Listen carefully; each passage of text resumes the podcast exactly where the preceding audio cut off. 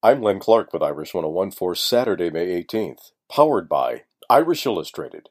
Become a subscriber today on the web at irishillustrated.com. The Fighting Irish softball team opened NCAA play against Wisconsin in the Norman Regional on Friday night.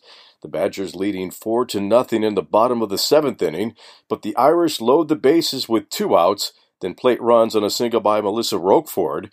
A single by Abby Sweet loads the bases again, but the Irish can't convert as the Badgers send them to the losers bracket with a 4 2 victory. Notre Dame will face the loser of the Oklahoma University of Maryland Baltimore County game today at 5:30 p.m.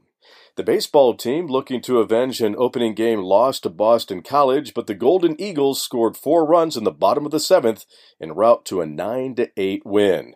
Boston College will look for the sweep today. Game number three begins at noon. Notre Dame and Duke will square off for the third time this season in men's lacrosse with the trip to the NCAA Championship Finals in Philadelphia on the line. The game begins at 2:30 p.m. and the Irish rowing team advanced forward to Sunday's ACC Finals at Clemson while the Notre Dame track team will send 21 individuals to Jacksonville, Florida to participate in the NCAA East Track Regional that will be held next week. That's your Notre Dame update, powered by Irish Illustrated.